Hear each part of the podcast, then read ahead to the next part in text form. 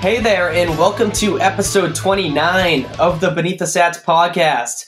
I'm your host, Robby McKittrick, and joining me today on Halloween is ninety-eight point five The Sports Hub radio host and W H D H field producer reporter Marshall Hook. Marshall, thanks again for joining me. Uh, not a problem. Happy to be here. Now, first of all, Marshall, it is Halloween, so happy Halloween. Are you a big Halloween guy? Because I noticed you recently tweeted about coming from the Halloween store.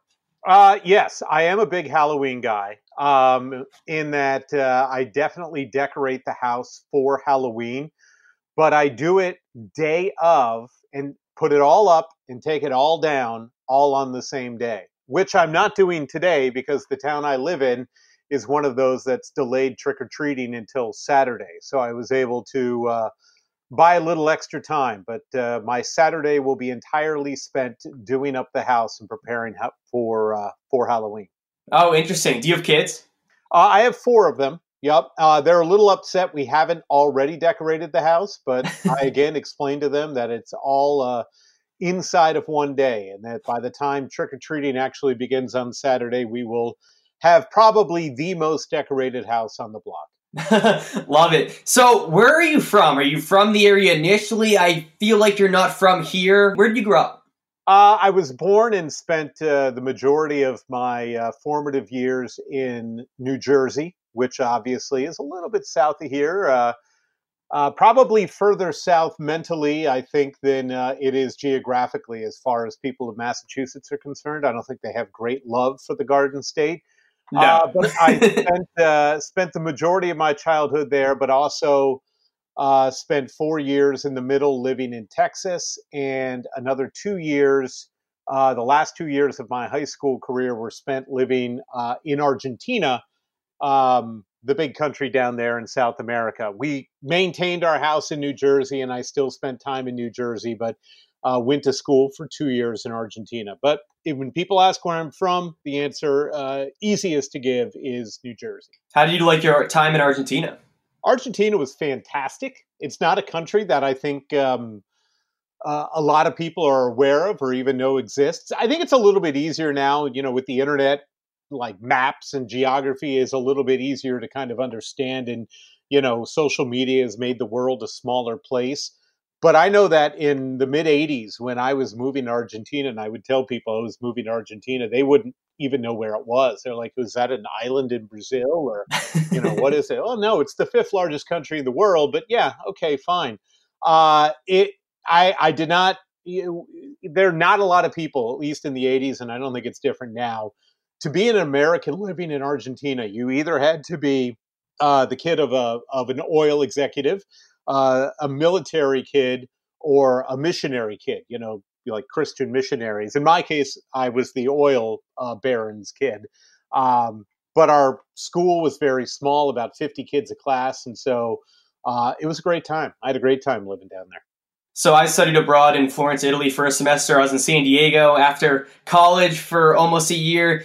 For me, it always felt like a culture difference going to those places. Did it feel like a culture difference for you? Did you feel a sense of culture shock when you were there a couple of years? Uh, it was dramatic. And in fact, you know, these days, if you travel, say, to Europe, I'm sure your experience was that while it may be helpful when traveling uh, around Italy to know Italian, you really can get by with English in most oh, places yeah. in Europe.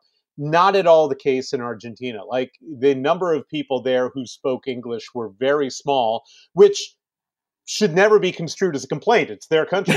Right. Like, uh, but what it, it was, it was good in the long run in that it forced me to learn Spanish. But, you know, when I landed there on day one, despite the fact that we had taken a full year of, of Spanish kind of intensive language, knowing that we were moving there, my family and I, um, it doesn't really take until you're forced to use it and you have to speak it in the real world. So those first couple months were extremely frustrating. You know, simple things like just going to the the downtown area and, and buying school supplies. Like, how do you mime, I need a spiral notebook? Like, it, it was very difficult. But beyond that, I loved it. I think that the people uh, of South America have just tremendous energy. They're they're really very happy. Um, and it's, it's a definitively different place. And, you know, when you travel abroad, that's what I I look for is places that really feel like you've gone somewhere. Yeah, I was in Florence for about four months, kind of a superficial experience. But to bring it back to sports, so are you, who are the teams that you follow? Are you a New York sports fan? Have you come accustomed to rooting for Boston sports now that you've been here for a while? Or who do you root for right now? So I came to Boston in nineteen ninety. That's when I started at Boston University as a freshman, and I basically haven't left uh, since then. Unlike probably every single other person who's on ninety-eight point five, I did not grow up a sports fan. I went to my first game in Yankee Stadium. I went to a handful of games at the Astrodome when I lived there. But for the most part, I played Little League not well. I ran track in high school, but I didn't really follow New York sports or Houston sports all that much. And I came to college and came to Boston not really being a sports fan. And the first time that I really kind of fell in love with sports was basically as an adult in my twenties, the nineteen ninety-five Red Sox. And I, I can't even tell you why, but there was something about, I, I was living really near Fenway Park, and I would go and, you know, after work, and I would buy a six dollar single ticket, and I would walk into the park, and, you know, I would roam around the park and, you know, find the best seats. And as long as they were willing to stand up if somebody showed up, and it wasn't, you know, sold out every night the way it, it had been of late. Right. Um, so that was the team I fell in love with, was the Red Sox. So despite my having grown up in New York predominantly, I became a sports fan in Boston. So to answer your question, I root for the Boston teams, Patriots, Celtics, Bruins, uh, and Red Sox. I kind of have a thing for the New Jersey Devils only because they're the only team left that calls themselves New Jersey anything. Um, so I got a little thing for them, but honestly, it's it's the Boston teams that I'm rooting for.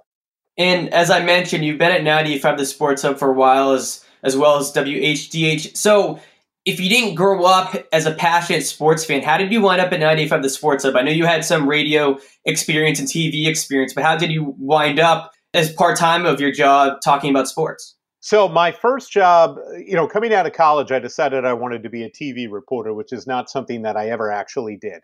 Um, but I, I shouldn't say I never did. I never did for real, I'll say. I worked for local cable, which actually was kind of robust back then. Um, they were actually paying, not well-paying, but paying jobs doing like Lowell Channel three and Lawrence Channel three. And I had one of those. And in working one of those, I ran into a guy who was producing a baseball program for local cable. And we had full access to Fenway Park. So I started doing that kind of as a side to doing the news thing. And that's when I really got into the sports side of reporting. And so at that point, I was doing that. I was actually, that same guy uh, eventually bought the rights to the Spanish language Red Sox broadcasts. And I worked for him. I actually ran the Spanish broadcast for the Red Sox for a couple years uh, in the early two thousands, traveled with the team. But all of that combined together basically moved me away from predominantly reporting about news to reporting about sports.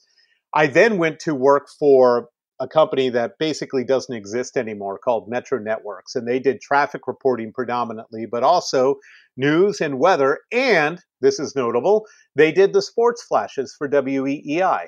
So I went to work there as a traffic reporter uh, mostly. Uh, but that's where I met John Wallach for the first time. And John Wallach was doing flashes for E E I and was the Metro yeah. Sports director. So I did my first flash for W E E I, I think in nineteen ninety-nine or something like that. And then throughout the next decade, I was doing weekends and filling in. And I eventually moved up into the management structure of that company. So I wasn't on the air as much anymore. But I always kind of kept my, my toes in the W E E I part of it. Um, but then the Sports Hub was born, and my first introduction to them was when I was at Metro as a manager. Uh, they became a client of ours, and we did some work for the Sports Hub, and so that's how I got to know Mike Thomas.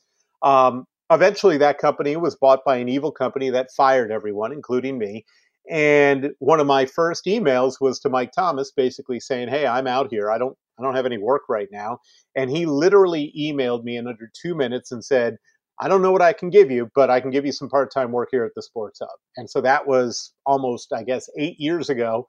Uh, wow. And I've basically been there ever since. That's a wild story, and you can have a thought of where you might end up, but it does seem like a lot of times one thing leads to the next, and in your case, it seems like that. I had Hardy on from ninety-eight point five, from Zolak and Bertrand, for those who don't know, as well, earlier on in my, the podcast series, and he was out doing rock radio, and it just ended up that he moved to doing sports. So it does seem like a lot of it is unconventional, and yours, it seems like an unconventional case. Do you remember your first time on air at ninety-eight point five The Sports Hub? Do you remember if you were nervous or how it went?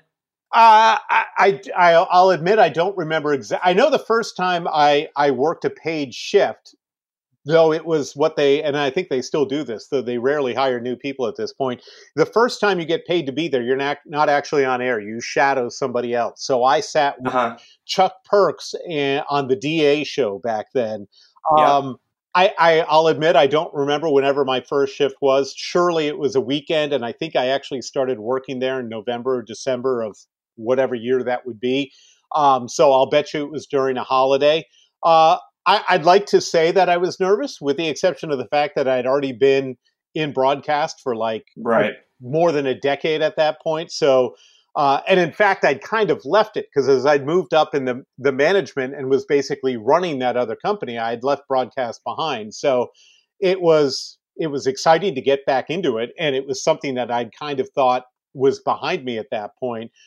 But I don't think I was probably very nervous, because, again, I, I'd done a lot of it by that point. Yeah, and I, I think you're one of the best arguers of all the ninety-eight point five The Sports Hub hosts. I watch and listen to Felger Mazz all the time, and when you're on, you really bring your A-game. I give you a lot of credit. They call you Take NATO for a reason. And it almost seems like you're on a mission to debate those guys when you go on. Is that the case, or what's your thought process when you go on that show in particular? Well, I, I mean, he, I... I'll tell you this. I don't ever argue a point that I don't believe in. So yeah, if it absolutely. happens that I agree with them, then I'll be more than happy to agree with them. It just so happens I don't right. particularly w- with Mike Felger, uh, agree with him as often uh, as I could. And the thing of it is, I feel like, you know, there are times when I listen to the program too. When I drive home, I don't listen to it all the time, but I listen to it enough. And there are times when I'm like, boy, I, I almost want to call in, and I'm like, well, no, I, that's not a thing I do. You know, that's, that's, uh, but then I, I specifically remember, I don't know, within the last year or so, there was something that they were on and I was really annoyed. And then I remembered, wait, I'm on this show in three days. So I'm just going to wait. Uh, and in fact, it, it turned into like a fifteen minute diatribe of me yelling about that yep. at, at them about just, can you be happy? Can you enjoy I remember that. Work? You know, and, and that really came out of me in the framework of being a guy who in my past life would have called into the show. But I'm like, well, now I have this opportunity. So there are times when I feel like I'm arguing for the listeners. I'm arguing for the fans, because if you call in, you get what, twenty seconds, and they have the power to hang up on you. I, I guess they have the power to shut off my mic. But when I'm in the room, I have the ability to really kind of make that case. Um, And so that's what I see myself doing. I also think that there there is something, the the people on Twitter who hate me so much, one of the things that they always hate everyone. is, is, well, I, I'm old, right? I'm one of the older guys. Of of all the headline guys, other than Wallach, I think I am the oldest. I'm Hardy, who knows? But uh, certainly old. And I've been around for a while. I've been in Boston media now for more than twenty-five years, I think, at this point. Mike Felger is only a couple years older than I. He and I went to college together. I don't, we didn't know each other then, but we overlapped at some point. All of this is to say I'm not intimidated by Mike Felger. Right. And I think that there are other people who sit in that seat. I love them all, and this is not a criticism of them, but I just don't care. Like, if he's going to yell at me, I don't care. And I'm not intimidated by him. And I think that that helps in arguing with him, because he is so good at what he does. He will argue until he is blue in the face, and he will try to defeat you, and it can be exhausting and it can be tiring, but I won't give up either. And so when I sit down there, that's part of it as well, that I don't care. He can yell at me all he wants. I'm still going to make my point.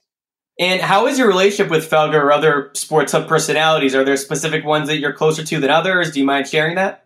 Uh, I, I mean, there are none that I, I, I am more closer to. I will say this, and I've I've said this publicly, and I think maybe people sometimes don't uh, believe me when I do. I've worked a lot of places. I've never worked a place like the Sports Hub, where everyone, I think, genuinely likes each other. Like, you know, off the air, it is the same environment probably a little bit quieter, but the same environment that you hear on the air. It's not fake. And I never worked in the studios of W E E I, but I get a sense from the people who did that, you know, what you hear from them, at least what you used to hear from them. I don't really know them that well now, but it's not the same as what you would hear off the air. Right. And there were a lot of people, and this has been well documented, that did not get along there. And I just don't experience that at the Hub. I really think right. everyone likes each other. I have obviously, I think, worked more with Felger and Mazz than I have with the other shows.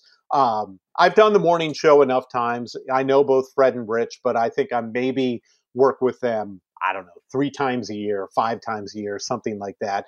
I can't remember the last time I did the midday show, but Mark Bertrand actually worked for me over at Metro. I put him on E E I back then. So he and I go back a little bit. Oh, that's and funny. I don't go back with Scott Zolak, but Scott Zolak and I get along pretty well. So I like them all, and I've worked with Adam Jones a bunch too. Um, but I guess I probably work more with the afternoon show than any of the rest of them. And I'm happy to do it. It does seem like the ninety-eight point five hosts and workers get along very well. And at E E I, you're right, and you hear about it a lot in terms of the feuds, and you never really hear that at ninety-eight point five. But your rant, by the way, I believe it was August tenth, twenty eighteen, because I looked at it before, doing a little research for the podcast, and you basically told Felger and Mazz to, to, quote, cheer the F up. Exactly. It was at least four minutes, and I think I heard a round of applause. I don't know if it was Jimmy or Felger, or I think Mazz wasn't in that day. But you basically complained they don't enjoy the games in the sport, and they basically take the fun out of it. And I listen to the show, and I love the show, but you're absolutely right, especially at certain times when they have a big win, and they may talk about the negative. Was that something that was a long time coming, or were you just fed up that week?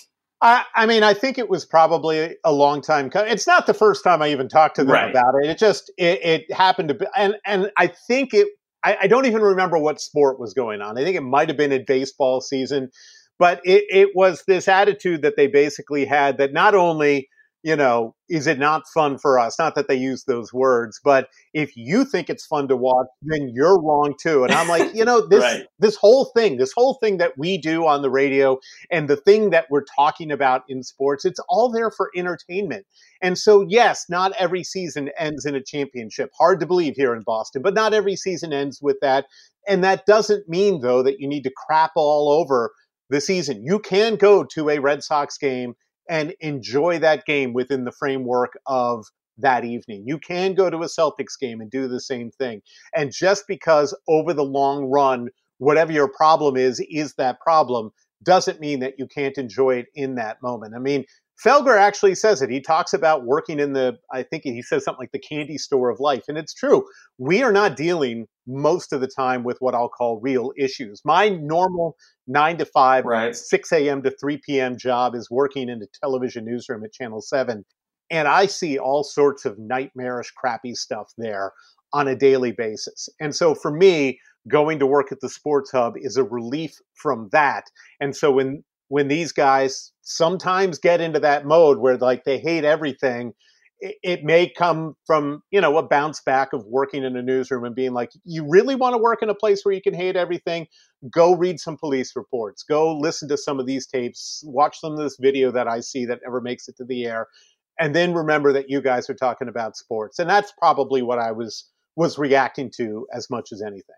Well, I do think if it was not the best rant of all my years listening, it was up there with one of the most epic rants. So, well done. A couple more questions, then I'll let you go very quickly because it is Halloween, and I appreciate you taking the time, especially on five o'clock in the evening. So you've been in the industry a long time now. What is your take on the current sports media industry? Because as we all know, it's been changing. It's changing with social media, even with the Deadspin news. That's been happening. It just seems like it's in constant flux. And it seems like it's a really transition state, but what's your take on it? Because you've been in it so long.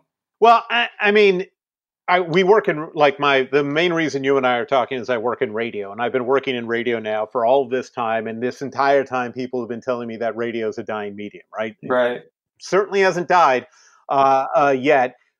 And newspapers theoretically are as well. But what has been born, as evidenced by the fact that you and I are sitting here talking on my computer, is, you know, with the internet and with uh, all of that new media, it really gives opportunity that didn't exist before. Now, you know, there are a lot of people out there doing stuff and putting it out there, and it, you know, e- each individual, say, podcast or blog or what have you, may not have the listenership or viewership of bigger things, but can, you know, when you combine it all together, I mean, how many different websites did you visit today? How many different, right. you know, Twitter accounts did you check out? How many different things did you listen to? Whereas ten years ago, twenty years ago, you, that answer would be two or four. And for me, I don't, I don't know, I've probably been on thirty different websites today. So it, are there opportunities in the same way that there were before? No, they're not. But you do have more of a chance to make your own opportunities than you ever did before. I couldn't force myself onto radio. I couldn't force myself onto T V. But if I wanted to now, I can pick up my iPhone and record myself doing something and put it on the internet. Whether or not anyone looks at it, whether or not I make any money doing it, those are separate questions. But I can at least produce content anytime I want, if I want, and at least put it out there where people can watch it if they want. And so I think that is good. A lot of it is crap, to be clear, and in many ways there's a bad side to it. But on the whole, we'll go with it's good. Yeah, and I think for some twenty-four, for someone coming out of college, obviously it's hard to get a lot of viewers, but in terms of gaining experience and be able to do things, I think it's a lot easier now for someone like me than someone back in the day when I have the internet. I can create my own podcast, or I can write my own blog, where you would need the job to get the actual experience. Yeah, this is why I worked in community cable, because it was a place that without leaving the greater Boston area, I could work. Uh, and there was a big part of me when that kind of disappeared, because there was a, I think, a period when these two things didn't exist, like the, the community cable stuff went away, right. and the internet stuff hadn't really picked up. And I don't know where people went to do stuff, because I basically went to work for that, you know, initially for free and then for very, very little money. But it gave me a chance to produce stuff, and it gave me a chance to build a reel. It gave me a chance to do stuff professionally that eventually led to a more real job. You know, and this now, this kind of thing that you and I are doing right now, that is your version of what I did twenty years ago. And maybe it'll lead to something bigger and better. And you'll be able to do this in twenty years and say, well, I used to have this thing that we called a podcast. And, you know, now you guys just, I don't know, do whatever you think your thoughts, and they go out. So I, I mean, I guess there'll always be that form of whatever that opportunity is, but you still have to have the, the stick-to-itiveness to go and do it. So if I can sound like an old man, I would say that you got to do. You can't just kind of do it. And when you want to do it, you know, do it half-assedly. If you're going to do it, you got to do it for real. Absolutely. Well, on that note, Marshall, thank you so much for joining me. Make sure to follow Marshall Hook on Twitter at Marshall Hook, especially thanks for coming on during Halloween. I really appreciate it. Yeah, not a problem. Thank you. Thanks again to Marshall Hook for joining the podcast. It was great to talk to him, as it is great to talk to all my guests, and I really appreciate him coming on. As I mentioned, it is Halloween, so I again appreciate him for taking the time on his Thursday evening. But yesterday, Wednesday night, the Nationals defeated the Astros in the World Series, Game seven, and I think everyone was happy to see the Astros get defeated. It's a very cocky team. They were the favorite. It's obviously a tough look for Bryce Harper. I was joking about it with my friends, and one of my friends mentioned who had the worst night, Bryce Harper or the Astros, and it is a tough look for Bryce. He leaves, and the team wins the World Series, but I'm just very happy for Steven Strasburg, a guy who had so much potential out of the draft, and he got hurt. And I thought he was never going to be the same guy again, but it was really good to see him get back to his old self and pitch just phenomenally in the playoffs. But as with all World Series, there's been a lot of debate whether the managers are making the right moves, keeping the starting pitchers in or out, or taking them out earlier, the bullpen guys. And Felger and Mazz were talking about it today, in that a lot of times these M L B managers are going based off the analytics specifically, and their fear is that guys don't have a feel for the game anymore. And I wanted to use their discussion to bring up the discussion of analytics in general, which I really haven't discussed too much on my podcast. I've talked about it with Greg Carton a little bit, sports psychologist I had early on in the podcast series. I talked about it a little bit with the hypnotist, about the clutch gene and being streaky and hot, but I want to talk about it again here. First of all, I want to preface this discussion by saying I'm very pro-analytic. I think anyone who is against analytics, it's kind of a dumb thing to say, because at a certain point, numbers are very important, and to just completely ignore analytics or numbers that are going to help you decide what to do in a certain situation is totally dumb. For example, if you know that a hitter is batting one ten against pitches in the bottom part of the plate or in the lower corner, then you should attack him in that spot if it's a large enough sample size. Or if, if a hitter is two hundred against curveballs, but four hundred against fastballs, something simple like that, obviously you attack a guy with a curveball. And it depends on different situations, and there is nuance, and it might depend on the righty or the lefty, but a lot of times the analytics also allows for that as well. So to completely ignore analytics or to not use analytics to the best of your ability is ridiculous. And how analytics have changed the N B A and basketball is that many times people are even going to the hoop and getting to the free throw line, or they're shooting threes. And there's a reason for that. And statistically, based on analytics, the deep two, a contested deep two, is the worst shot in basketball, based on the percentage of the times it will go in and the fact they only get two points. And the points per possession is, it's not as useful to take a deep two than it would be a three. And that has changed the game. Now teams only shoot threes or they go for easy hoops. Now, there are certain players where that does change, and this is where the nuance comes in. For example, Ray Allen, fifteen feet, is absolutely money. Whereas other guys from fifteen feet or contested from fifteen feet, it's probably not a smart shot. So again, that is specific, but that is just a case where analytics have shown, and I agree with, that it's better to shoot a wide open three, or it's better to shoot a three than take one step in and shoot a two. I either get to the hoop and get a good shot, get a little bit closer, or shoot the three. Now, where analytics goes too far, and this is what Felger and Mazz's point was when they were saying that managers don't have a feel for the game, is that analytics gives you the information, but it doesn't explain the information. For example, you may see behavior, but the behavior is just sets of data points, and you don't have anyone explaining the reasons for that data. So someone who is into statistics or baseball analytics or basketball would say that there's no such thing as the, quote, the clutch gene. There's no such thing as guys who are better or worse under pressure. Or guys who are into analytics would say there's no such thing as being hot, whether it's on a hitting streak or playing basketball. And to make it a little bit simpler, they're discounting any sort of mental effect on the game. The thought of what's going on in your head isn't being represented in the data. It's just a random sequence of events. Someone may be better in late situations because it's just who they play against. It's a random sequence of events. They happen to do well in that situation. Or we may think someone is hot or on a hot streak shooting the ball or hitting, but it's just another random sequence of events. And to me, this is so ridiculous. I think most people would think this is so ridiculous. And this gets to behaviorism with psychology, which really looks at behavior and is really not thinking about how the mental cognition can affect your be- actual behavior. And I think if anyone doubts the power of the mind on performance, the mind on the physical is ridiculous. In my opinion, there absolutely is a clutch gene. Certain people in certain situations will get psyched out by the big moment. That's why coaches will call timeouts during big kicks. And oftentimes, kickers will miss it. Statisticians will say that it's just a random sequence of events. But to think that a big moment will not affect some more than others is ridiculous. While other athletes like Tom Brady thrive in those moments.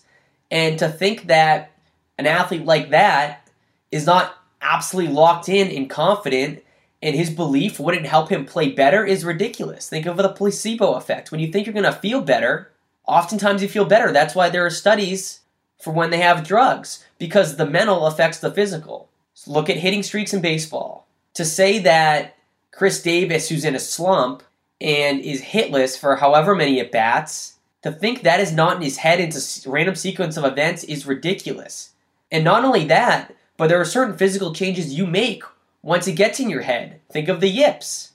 Someone physically cannot throw back to the catcher, back to first base. They change the throwing motion. The mental had such a huge effect on the physical, and from myself as a psychology major, the fact that baseball analytics doesn't account for that to me is a huge problem. So going forward, and I don't know if they have these guys or not, but a combination of psychologists in sports analytics and having managers understand that, and coaches in the N B A understand it, and maybe they do and maybe they don't. But Felger and Mazz's critique, and I think it's a pretty good one, in that a lot of these former players are becoming managers. And their question is, without much managerial experience, how are they doing that?